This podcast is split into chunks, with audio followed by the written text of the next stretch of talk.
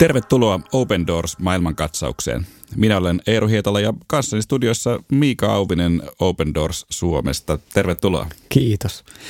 Tässä jaksossa keskitymme Open Doorsin Toivoa lähi hankkeeseen, jossa tuetaan Irakin ja Syyrian kristittyä vähemmistöä – Näissä maissa kristityt ovat kokeneet vuosisatojen ajan vainoa eh, ympäröivän muslimiyhteisön taholta, mutta nyt viime vuosien aikana väkivalta, eh, ISISin eh, tekemä terrorismi ja yleisen turvallisuuden romahtaminen ovat ajaneet valtaosan näistä Irakin ja Syyrian vähemmistökristityistä maan pakoon.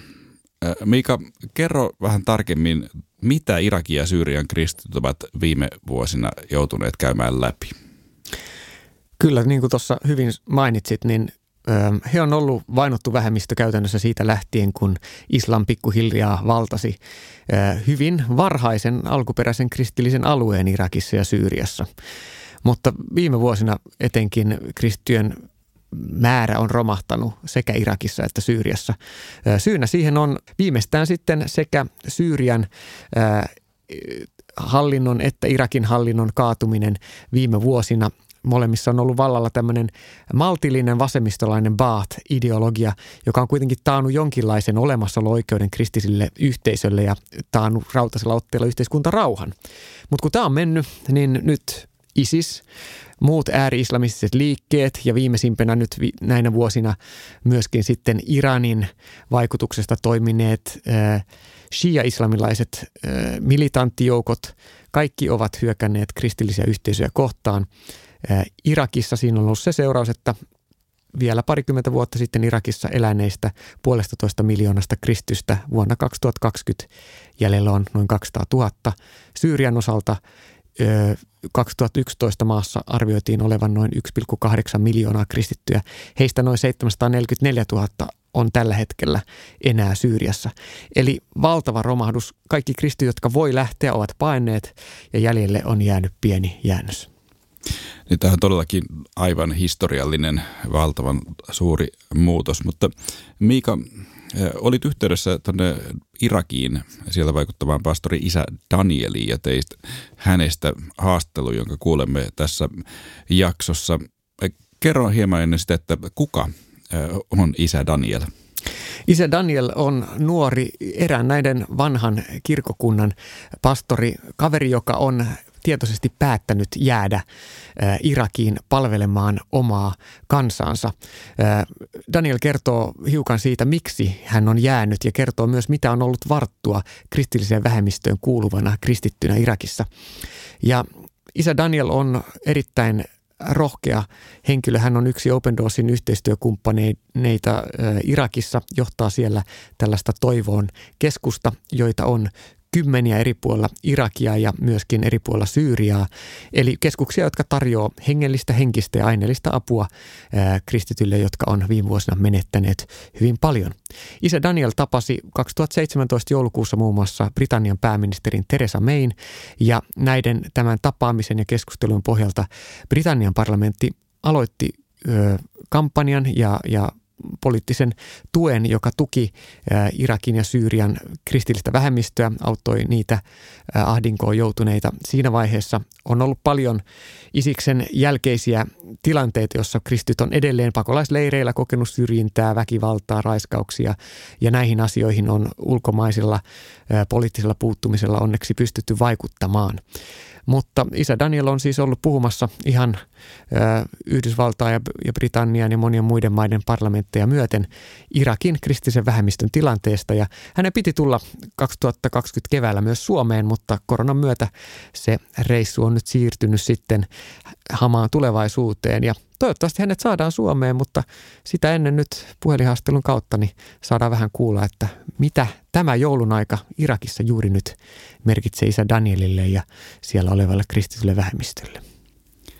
No sen pidemmittä puhetta. Mennään nyt tähän haastatteluun.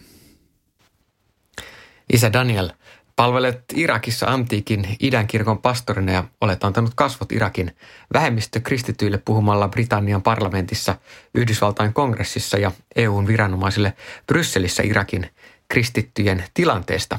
Hienoa, että nyt saamme sinut mukaan tähän ohjelmaan puhelimitse. Niille, jotka ei vielä sinua tunne, kerro lyhyesti Daniel itsestäsi. Kiitos siitä, että saan jakaa elämän tarinani ja samalla välittää terveiset Irakin kristityiltä.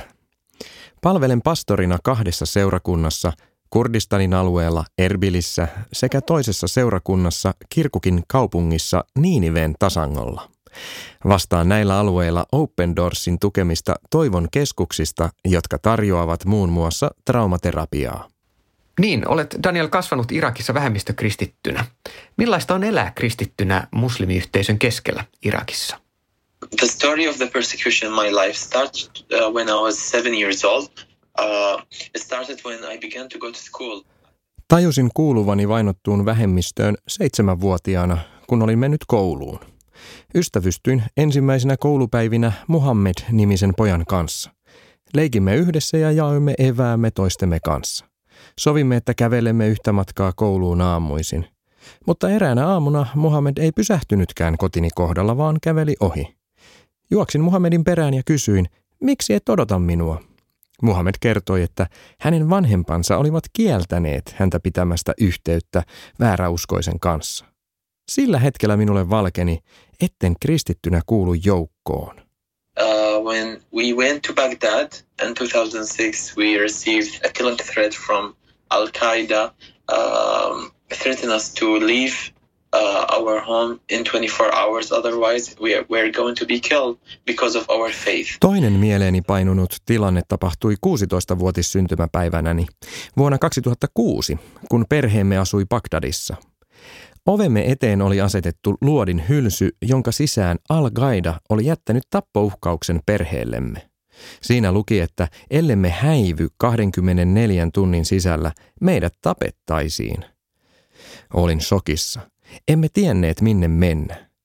Perheemme pakeni autolla läpi Irakin Kurdistanin itsehallintoalueelle. Ensimmäiset kuukaudet podin ikävää takaisin Bagdadiin. Menin uuteen kouluun, jossa en aluksi tuntenut ketään. Mutta onneksi vähitellen sain uusia ystäviä. And then uh, 2009 I went to Ukraine to uh, study general medicine.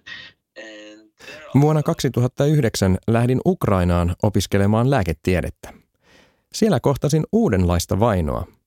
Samalla yliopistokampuksella opiskeli noin 150 irakilaista, joista valtaosa ei ollut koskaan tavannut kristittyä tai omakohtaisesti tutustunut kristinuskoon. Sen sijaan monella oli vahvoja ennakkoluuloja kristittyjä kohtaan, ja niiden ennakkoluulojen pohjalta he pitivät kristittyjä pahoina ihmisinä. Siksi jouduin pian maanmiesteni vihan kohteeksi uskoni takia. Joskus jouduin pakenemaan asuntolani keittiöstä muiden irakilaisten pilkan ja syytösten takia. Eräänkin kerran itkin yksin huoneessani tällaisen tilanteen jälkeen. Purnasin Jumalalle, miksi minun täytyy sietää tällaista pilkkaa ja vainoa. After whining and uh, crying for more than two hours, Siinä valitin ja itkin Jumalalle reilut kaksi tuntia, minkä jälkeen sain idean ryhtyä opiskelemaan teologiaa netin välityksellä. Opintojeni kautta löysin monia vastauksia toisten irakilaisten esittämiin herjaaviin kysymyksiin. Ja samalla huomasin, että kiinnostukseni teologiaan oli herännyt ja kasvanut. Niinpä tajusinkin, että Jumala kutsui minua hengelliseen työhön – So I decided to become priest and I came back to Iraq and Keskeytin lääketieteen uh, opintoni ja suoritin teologian opintoni loppuun Irakissa. Ja vuonna 2014 aloitin työn pastorina Irakissa. But on the other hand, there's like a stigma uh, because that you're Christian. Uh... Ei ole helppoa elää kristittynä Irakissa, koska kristittynä et nauti muslimiyhteisön arvostusta irakilaisena. Kristittyihin liittyy stigma, joka leimaa kristittyjä. Siksi tuhannet kristityt pakenevat joka kuukausi. Tosiaan, vuosituhannen vaihteessa Irakissa vielä eläneistä puolesta toista miljoonasta kristitystä valtaosa on paennut maasta. Mikä on tilanne siellä tällä hetkellä? So before ISIS invaded the Christian uh, cities, or let's say Nineveh region, there were like only in Karakosh. Ennen kuin ISIS valtasi Niiniveen tasangon, esimerkiksi Karakosin kaupungissa asui 60 000 kristittyä. He joutuivat kaikki pakenemaan, kun ISIS valtasi nuo alueet vuonna 2014. Nyt noin 45 prosenttia Niiniven tasangolta paineista kristityistä on pystynyt palaamaan takaisin kotiseudulleen. Valtaosa siis on edelleen muualla, joko Kurdistanin alueella tai pakolaisleireillä Jordaniassa, Libanonissa tai Turkissa, ja odottavat turvapaikkaa esimerkiksi Euroopasta. Yritämme tukea niitä, jotka ovat edelleen täällä. Mikä sinulle, Daniel, on antanut voimaa jäädä Irakiin? Yeah, well, this is a very difficult question, but um, the thing which really... Uh... Tuo on vaikea kysymys. Se, mikä saa minut pysymään ja palvelemaan, on se, että sydämeni on täällä. Tämä on kaikesta huolimatta rakas kotimaani. Ihminen ilman sydäntä on kuollut ihminen. Siksi jos kieltäisin sydämeni, olisin joiltain osin kuollut. Kerro hiukan työstäsi Toivon keskuksessa. Uh, uh, Vuoden 2014 pakolaisvyöryn jälkeen tajusimme, että ihmiset olivat syvästi traumatisoituneita. He olivat menettäneet kaiken ja nähneet silmitöntä väkivaltaa. Se purkautui esimerkiksi lasten ongelmakäytöksenä ja ilmeni perheissä perheväkivaltana. Vanhemmat olivat väsyneitä, riitaisia ja usein eivät kyenneet tekemään edes yksinkertaisia päätöksiä. Nämä ovat psyykkisten traumojen oireita. Siksi käynnistimme traumaterapiaklinikan Toivon keskuksen. Se ei ollut aluksi helppoa, sillä meillä oli pulaa kaikesta. Open Doorsin tuella saimme toiminnan käyntiin ja osaavaa henkilökuntaa.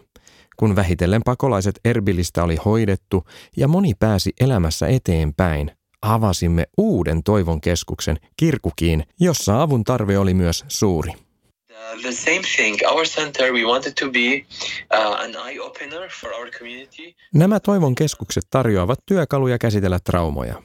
Sen lisäksi toki tarjoamme aineellista apua, ruokaa ja perustarpeita niille, joilla ei ole mitään. Apumme tavoittaa niin orpoja kuin vanhuksiakin, jotka tarvitsevat apua kaikissa päivittäisissä tarpeissa. Nämä Toivon keskukset tarjoavat siis hengellistä, henkistä ja aineellista apua, jotta ihmisten perustarpeet tulisivat kohdatuiksi. Kerroit Daniel, että sinun seurakuntasi tarjosi hätämajoituksen vuonna 2014 peräti 1600 Niiniven tasangolta paineille äh, ihmiselle, jotka pakenivat siis ISIS-terroristeja. Miten Open Doorsin Toivoa lähitään hanke on auttanut näitä ihmisiä ja mitä näille ihmisille kuuluu nyt?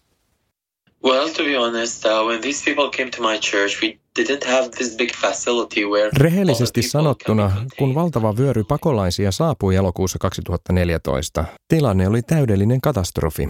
Emme tienneet, mitä tehdä. Saimme aluksi telttoja, sitten talvea vasten parempia telttoja ja lopulta Open Doorsin toivoa lähi hankkeen kautta saimme kontteja, jotka toimivat väliaikaisina koteina kymmenille perheille usean vuoden ajan.